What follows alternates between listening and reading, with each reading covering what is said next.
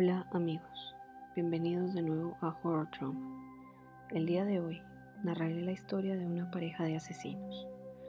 Una pareja que engañaba a sus víctimas para así propiciar sus actos. Víctimas que conocían y a quienes asesinaban indiscriminadamente.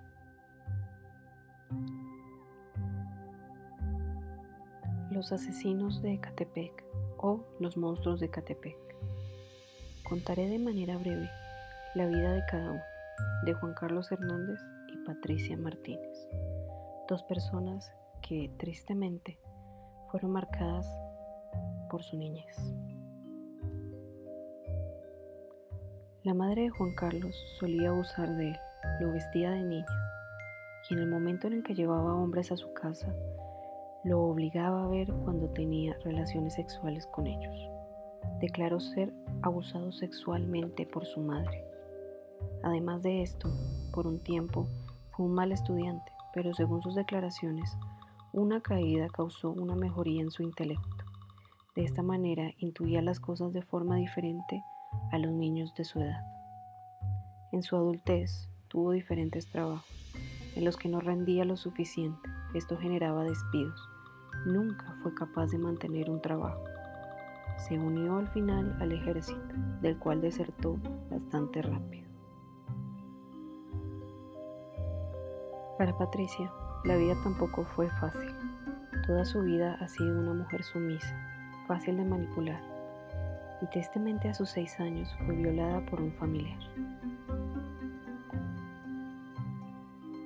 La pareja se conoció en el lugar en el que Patricia trabajaba como mesera.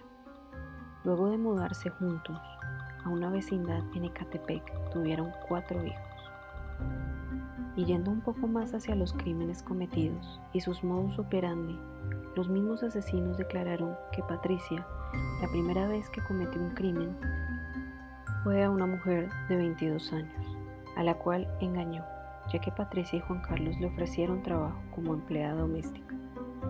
En algunas fuentes, Juan Carlos Hernández somete a sus víctimas, las viola y finalmente las degolla. Así fue la manera en la que mataron a esta primera mujer.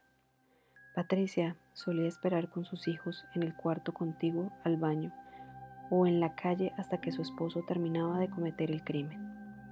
Además de esto, ella misma descuartizaba y porcionaba el cuerpo para consumo, solo de su esposo y ella. Consumían la carne, lo sobrante lo guardaban en la nevera y se deshacían del resto botándolo en bolsas negras de basura cosa que a sus vecinos no les parecía raro, sencillamente les parecía normal. No se imaginaban el terror que se escondía en la casa de estos criminales.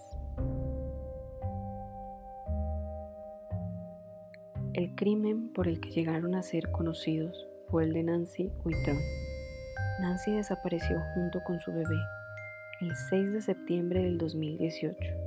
Patricia la llevó a su casa con engaños, como en el resto de los asesinatos. Luego de llegar a la casa de la pareja, Juan Carlos la sometió, la violó y degolló, para luego descuartizarla. La carne de Nancy fue cortada para su consumo y la bebé fue vendida a una pareja por 750 dólares.